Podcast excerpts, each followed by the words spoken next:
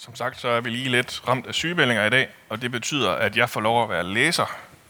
Og det betyder også, at det, som jeg ikke vil udsætte en almindelig læser for, nemlig at skulle læse hele Esajas bog, kapitel 1 nu, at det udsætter jeg lige mig selv for i stedet for. Så nu får vi lige en ordentlig lang omgang tekst om, hvor skidt det står til i verden. Det syn om Juda og Jerusalem, som Esajas, Amos søn, modtog dengang i Osia, Jotam, Akas og Hiskia var konger i Juda. Hør himmel, lyt jord, for Herren taler. Børn har jeg opfostret og opdraget, men de har brudt med mig. Oksen kender sin ejer, æsel sin herres krybbe, men Israel kender ikke mig. Mit folk fatter intet. Ved det syndige folk, et folk, der er læsset med skyld, en slægt af forbrydere, børn, der volder fordav, i har svigtet Herren, lavet hånd om Israels hellige og vendt ham ryggen. Hvor vil I have flere slag, siden I fortsætter frafaldet? Hovedet er et stort sår. Hjertet er blevet sygt. Fra is til fod er der ikke et helt sted, kun flænger, skrammer og åbne sår. De er ikke presset ud og forbundet eller lindret med olie. Jeres land er en ødemark. Jeres byer er brændt ned. Fremmede fortærer jeres jord for øjnene af jer. Det er en ødemark som Sodomas ødelæggelse. Kun Sions datter er tilbage, som en hytte i vingården, som et vakskur i melonmarken, som en belejret by. Havde ikke herskars herre levnet os nogle få overlevende, var vi bløde som Sodoma og havde lignet Gomorra. Hør Herrens ord, Sodomas stormænd. Lyt til vor Guds belæring, Gomorras folk. Hvad skal jeg med jeres mange slagtoffer, siger Herren. Jeg er mæt af brandoffer, af vedere og fedtet af fede kvæg. Blod af tyre, lam og bukke vil jeg ikke have. Når I kommer for at se mit ansigt, hvem kræver så af jer, at mine forgårder bliver trampet ned? Bring ikke flere tomme afgrødeoffer, røgelsesoffer vemmes jeg ved. Nymånedag og sabbat, festforsamling. I kan ikke udholde festdag og ondskab. Jeg hader jeres nymånedage og fester. De er blevet en byrde, jeg ikke kan bære. Når I rækker hænderne frem mod mig, lukker jeg øjnene. Hvor meget I end beder, hører jeg det ikke. Jeres hænder er fulde af blod. Vask jer, rens jer. Fjern jeres onde gerninger fra mine øjne. Hold op med at handle ondt. Lær at handle godt. Stræb efter ret. Hjælp den undertrykte. Skaf den faderløse ret. Før enkens sag. Kom, lad os gå i rette med hinanden, siger Herren. Er jeres sønder som skarlagen, kan de blive hvide som sne. Er de røde som purpur, kan de blive som uld. Hvis I er villige og lydige, skal I fortære landets goder. Men hvis I er modvillige og genstridige, skal I fortæres af sværet. Herren selv har talt. Tænk, at hun skulle blive en skøge, den trofaste by. En gang var den fuld af ret. Retfærdighed boede i den. Nu bor der mordere. Dit sølv er blevet til slakker. Dit vin er blandet med vand. Dine stormænd er oprørske. De er ledtog med 20. Alle elsker bestikkelse og jager efter gaver. De skaffer ikke den faderløse ret og tager sig ikke af enkens sag. Derfor siger Herren, herskars herre, Israels mægtige, ved dem, jeg gør gengæld mod mine fjender og tager hævn over mine modstandere. Jeg vender min hånd imod dig. Jeg udrenser dine slakker med lud og udskiller alt dit bly. Jeg giver dig dommere som før og rådsherrer som tidligere. Så skal du kaldes retfærdighedsby, den trofaste stad. Sigeren skal udfries med ret, den altså indbygger med retfærdighed. Men ulykke skal ramme lovbrydere og syndere, og de, der har svigtet Herren, går til grunde. Skam skal I få af de ege, I elsker. Skændsel skal I få af de haver, I har valgt jer. For I bliver som en e, hvis blade visner. Som en have, der ikke får vand. Den stærke skal blive til blå, og hans værk til en gnist. Sammen går de op i lurer, som ingen kan slukke. Huha! Øh, vi ligger lige ud med en ordentlig omgang domsprofet i dag. Det står skidt til. Og det er på en eller anden måde faktisk også sådan lidt det udgangspunkt, vi gerne vil vedkende os i den her prædikenserie, som har fået den her titel, Det folk, der vandrer i mørket, skal se stort lys. Jeg synes egentlig, den sætning, det, det rummer det hele. Måden, man er nødt til at leve på i den her verden på en eller anden måde. Vi render rundt i, i mørket. Verden er lave. Og samtidig, så hvis vi render rundt og bilder os selv ind, at det er os, der har det perfekte klarsyn, og fint kan se hele billedet, jamen så har vi slet ingenting fattet. Så begynder det for alvor at gå galt. Samtidig så er der et lys derude, som vi kan få øje på. Et lys, der ikke er os selv og vores egen brilliant, al vores formåen og vores intellekt. Et lys, som vi lige nu glæder os til at fejre fødslen af om nogle få uger. Endnu en gang, fordi det er Jesus, der er lyset. Og det sætter os så på den her vandring mod lyset. Hvis vi går ind i den bevægelse, så er der faktisk håb om og mulighed for at komme et bedre sted hen end her i mørket, hvor vi snubler og slår os, hvor vi hele tiden farer vild og bliver væk. Og på den vandring fra mørket mod lyset, der skal vi altså, den skal vi altså igennem, og det skal vi på her igennem advent og jule og hellig kongers tid. Det betyder nok desværre ikke, at vi om to måneder endelig er nået frem, at vi kan se alt, og nu forstår vi, hvordan det hele hang sammen. Men forhåbentlig så har vi om to måneder lært noget om, hvad det faktisk vil sige at være på den her vandring. Hvad det kræver, hvad man kan og ikke kan, og først og fremmest, hvem der er lederen, og hvem der viser vejen. Jesus og ikke mig selv. Ret meget mere end det, det ved jeg ikke lige nu. Øh, jeg har det sådan lidt, som jeg sagde med de her prædikenserier, at jeg skal selv med på rejsen, eller vandringen, om man vil. Øh, jeg kan ikke bare stå over fra den ene side og råbe, øh, så bliver man ret hurtigt træls at høre på. Så jeg er meget spændt på, hvor den her måde, og den her måde at læse os ind i, i den store historie om, hvad vi laver i den her verden, hvad vi laver her på jorden, hvordan den måde, den, hvor den måde den fører os hen. Og vi tager som sagt rejsen sammen med Esajas, følger de første 40 kapitler af den, når han udfolder, hvad det vil sige at være på den her vandring. Det er på sin vis sådan lidt paradoxalt, fordi vi er jo egentlig lige sådan 700 år for tidligt på den, øh, før det her lys det skulle komme til verden. Alligevel så er bogen fuld af profetier om lige netop Jesus, lige netop ham.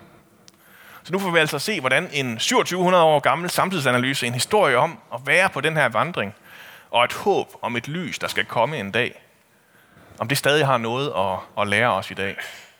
Både erfarne kristne, der har hørt de første tusind prædikner, godt ved øh, det hele allerede, og nye kirkegængere, som stadig ikke lige helt har gennemskuddet, hvad det hele går ud på.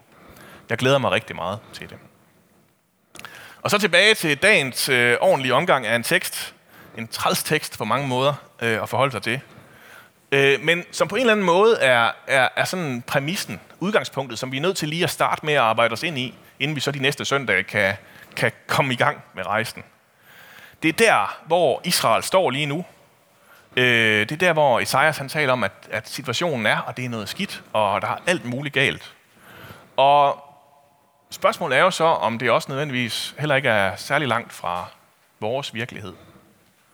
Øh, både i samfundet, men måske også i kirken. Så nu er vi altså klar til at, at dykke. Det første, øh, Esajas siger, hvis du smider det op på skærmen, Jacob, det er, hør himmel, lyt jord, for Herren taler. Børn har jeg opfostret og opdraget, men de har brudt med mig. Oksen kender sin ejer, æslet sin herres krybbe, men Israel kender mig ikke.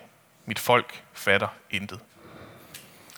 Så nogen, der overser fornærmelsen, så siger Esajas, at vi er dummere end en ko. Øh, så er man ligesom i gang med den her konstruktive dialog, ikke også? Så ved man, at man har med en, med en profet at gøre. Fordi hvor æslet og oksen trods alt ved, hvem der ejer dem, og hvor de kan få mad, jamen så har Israel mistet enhver fornemmelse af, hvem de tilhører. Det folk, hvis historie er fuld af historier om mirakuløs indgriben, hvis grundfortælling er, at de kun eksisterer som et land og et folk, fordi at de har en Gud, der har ført dem ud af slaveriet, ud af Ægypten, som ifølge landets egen grundlov skal starte hver dag med at sige, hør Israel, Herren er vor Gud, Herren er en skal have den sætning skrevet på deres dørstolper og have den bundet rundt om armen på et lille armbånd, øh, så, så de ikke er i tvivl om, hvem det er, de tilhører. Jamen, de er, som profeten så poetisk siger det, de fatter intet. Og så er grundproblemet ligesom ridset op. Gud står som den her frustrerede forælder, der har givet sine børn alt og desperat prøver at pege hen på det gode liv. Øh, og ved førstkommende lejlighed, jamen så har barnet stukket af og glemt alt, hvad det nogensinde har lært. Så hvis jeg nu var en almindelig israelsk middelklasse, middelklasseborger, der stod og, og lyttede til Esajas nu, Jamen, så ville jeg jo nok være uenig, tænker jeg. Jo, jo, det er da også dejligt med lidt øh, gudsnak en gang imellem, og det kommer vi jo også i templet ved særlige lejligheder og høre lidt om. Øh, lige blive mindet lidt om. Men altså, at påstå, at det er det, der er problemet lige nu. Altså, har han ikke læst avisen, eller hvad? Hvad sker der for Esajas? Fordi på Esajas tid, så står Israel nemlig i en yderst ubehagelig situation. De har en stor politisk konflikt i gang lige nu. De ligger, hvis vi har et billede, Jacob, på den her lille øh, landtange. Øh, det har vi ikke. Nå. Men øh, ja, nu forestiller vi os det lige så. Øh, den her lille landtange øh, mellem Afrika og Asien, ikke også? Og øh, oppe i Asien, der er der ved at ske noget nyt. Assyrerne, de er kommet til magten. Øh, den nye store øh, nation, som startede med at være sådan en lille almindelig sådan, øh, nomade hyrdefolk, og nu har de øh, simpelthen tædet babylonerne, og øh, nu er de simpelthen den nye sheriff i byen, den nye stormagt i verden. Og øh, de er i fuld gang med at indtage hele verden. De har den første professionelle her nogensinde i verdenshistorien. Der kom den der. Øh, så det grønne, det er ligesom øh, øh, Assyriens øh, rige i år 825 før Kristus. Og øh, da vi så når til år 650 før Kristus, så har de indtaget alt det hvide også. Øh, og det er altså imellem. Esajas det foregår så i 725, så de er sådan lige midt i det hele der. Og ja, de har som sagt den første professionelle her i verdenshistorien, og de elsker at bruge den. Starter krige hele vejen rundt. Og under øh, den her kejser, som er på Esajas' tid, Tiglat Pileser, så skal de lige ned og knække en af de få konkurrerende imperier, der er tilbage. Øh, de, dem, der altid går og praler med deres pyramider, de skal også lige have et, et, en omgang med stokken. Ægypten selvfølgelig. Og vejen til Ægypten, jamen den går over Israel. Så nu ligger de stakkels små konger i Juda i Israel øh, søvnløs over, hvordan i alverden de skal overleve det her, når den her kæmpe store her kommer marcherende lige forbi deres bagdør. Så det burde jo ikke være en tid, hvor man som almindelig israelsk borger burde sidde og bede nogle flere bønder og komme noget mere i templet. Det burde være en tid til at bygge nogle fæstninger, til at smide så mange våben som overhovedet muligt. Og ikke mindst i hvert fald prøve at få sig nogle alliancer med nogle andre stater med nogle lidt større muskler end dem selv, som for eksempel Ægypten. Og indtil kommer så Esajas, der er profet. Og, og det job, det kunne måske også lige være nødvendigt lige at stoppe op og få forklaret, fordi hvad vil det egentlig sige at være profet? Det betyder altså ikke, at han er sådan en mand, der ved alt, hvad der sker. Han er sådan, sådan en spormand, der bare lige kan tage et kig i krystalkuglen, og så er der styr på det, øh, og bare lige holder nogle lange prædikner om, hvad for en lys fremtid, der venter dem øh, en gang i en fjern fremtid, fordi så skal det hele nok gå en gang. Nej, Esajas han er også en del af alt det her. Det er lige præcis den her politiske krise, krigen med Assyrien, han kaster sig ind i. Prøver på at vise en vej i. Han, det er sådan en slags, slags krisestyring, han i virkeligheden har som, som sit job som profet, Esajas. Han står der som en almindelig samfundsborger og prøver at råbe op og vise en vej ind i det her. Han er så tættere på at være en slags sådan lederskribent i avisen, eller en faglig ekspert, end han er på at være sådan en spormand, som vi kan komme til at tænke om profeter. Så når han siger, hvis I er villige og lydige, så skal I fortære landets goder. Men hvis I er modvillige og genstridige, så skal I fortæres af sværet. Jamen så er den tætteste sammenligning sådan i, i riget af forudsigelser øh, ikke en spormand. Det er måske nærmere, når økonomerne de råber op om, hvordan vores økonomi snart bryder sammen, hvis vi ikke får justeret renten og bliver ved med at bruge penge, vi ikke har. Eller når en klimaekspert prøver at forklare os, hvad der sker, hvis vi ikke spiser mindre kød. Øh, det, det, det er det rige af forudsigelser, vi er i. Han peger egentlig bare på sådan sandsynlige konsekvenser af de valg, som de tager lige nu. Øh, prøver selvfølgelig at råbe dem op, så de tager nogle valg, der er gode for dem selv, og ikke nogle valg, der er katastrofale for dem selv. Hvor godt det så lykkes for ham, det er nok lidt svært sådan helt at få øje på. Han er nok cirka lige så effektiv som en klimarapport. Assyrherren, de kommer tættere på og tættere på. Og folk, de render stadig rundt og har mest travlt med at ødelægge livet for hinanden, plante deres egne små haver. Jo, jo, man bringer selvfølgelig stadig lige et slagtoffer, når højtiden rammer. Men hele den der kedelige del med at leve for Gud, som han taler om, at skaffe den faderløse ret og tage sig enken sag, det er man altså ikke lige helt så meget til. Israel, de er virkelig på vej i hundene, hvis man spørger Esajas. På overfladen så ser det måske okay ud, men indeni så er det pildrådent. Jeg tænker lige, at vi springer 2700 år frem igen, øh, sådan lige for at holde styr på tiden her. Øh, I dag i Europa, så taler man om, at vi lever i et postkristent samfund. Øh, og det betyder altså ikke, at vi lever i et samfund, der ikke, der ikke er kristen mere, hvor vi bare har glemt alt. Det betyder, at vi lever i et, et samfund, der er øh, på bagkant af at have været et kristent samfund. Samfundet det er bygget op på kristne idéer. Der var ikke nogen, der havde fundet på sådan et koncept som umistelige menneskerettigheder, hvis vi ikke havde haft ideen om, at alle mennesker er skabt i Guds billede. Øh, og nu er vi så blevet postkristne. Og det betyder ikke, at man ikke lige hører det, eller at vi bare har nulstillet alt, og vi ikke har noget kristen tilbage i vores samfund, som jeg sagde. Men det betyder, at det er aftagende. Det er ikke længere et argument i sig selv, at vi er skabt i Guds billede, og derfor har vi værdi. Det sjove, mærkelige, vilde, eller hvad vi nu skal kalde det, det er, at vi stadig har den samme værdimæssige dagsorden. Menneskeværd, hensynet til den svage, demokratisering, beskyttelse af naturen, alt sammen stadig nogle ting, som vi i Vesten virkelig ønsker at fremme og udbrede. Og hvis nogen så spurgte teologen om, øh, øh, hvad det er, vi har gang i, jamen, så vil jeg jo sige, at, at, at det, der sker, når Vesten har den her dagsorden ud i resten af verden, det er, at vi forsøger at have kristendom. Vi vil stadigvæk gerne alle værdierne. Vi vil bare gerne have det uden Kristus. Uden den her udefrakommende skaber og autoritet, som faktisk kan sætte den her dagsorden. For argumenterne for, at det er sådan, verden skal bygges op, de falder jo sammen, når Kina de dybest set bare er ligeglade og trumler videre, eller når Uganda skal forholde sig til en eller anden tilfældig standard for, hvad der konstituerer et menneskes identitet, som de ikke køber ind på. Og så står Vesten tilbage med håret i postkassen. Skal man så alligevel bare smide nogle, noget vold bag argumenterne? Eller det mindste tro med at fratage noget ulandsbistand, hvis folk ikke er med? Øh, hvis lande med en helt anden kulturforståelse, de ikke vil acceptere og leve op til vores standarder. Og så ender man alligevel som de imperialister, man egentlig havde svoret, man ikke ville være. Og hjemme i lille Danmark, så har vi nogle af de samme problemer. I synet på indvandrere, synet på seksualitet og identitet og alt muligt andet, der ryger vi længere og længere væk fra hinanden, og kan ikke rigtig gøre andet end at stå og, og råbe af hinanden fra hver sin lejr, hver sin side af en kløft. Fordi der er ikke nogen fælles argumenter længere. Nogen fælles referencerammer, nogen argumenter, der gælder i begge lejre. Og på den måde, så tror jeg faktisk også, at Esajas han kalder på os i dag. Ikke bare ude i samfundet, men mindst lige så meget her inde i kirken. Hos os, der synes, vi har styr på det hele. Øh, ned, helt ned i vores lille forsamling her i Aalborg Valgmenighed.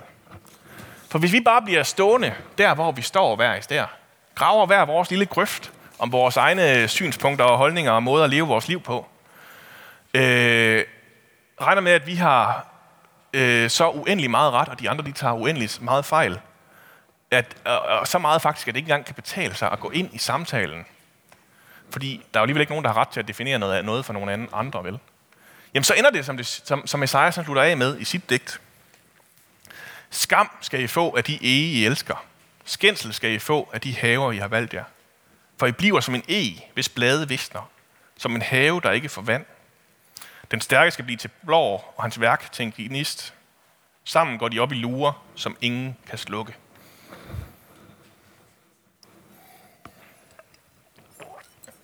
For hvis vi gør det, opgiver samtalen med hinanden, bygger hver vores egen lille ting, jamen så ender det med, at vi står der med hver vores egen lille pæne have, der er nok så grøn, men lige om lidt, så tror jeg, at den begynder at visne. Før eller siden, så går der ild i den. Det er som om, han taler sådan lige ind i sådan en dansk villavejsvirkelighed, føles det nærmest som om. Hvor vi går og plejer vores egen have nok så nydeligt, har hver vores eget lille rige, hvor græsset bliver slået på minuttet, og roserne de får al den gødning, de overhovedet kan bære. Øh, så naboen i hvert fald kan se, at inde hos os, der har vi styr på det. Der er hækken klippet til tiden.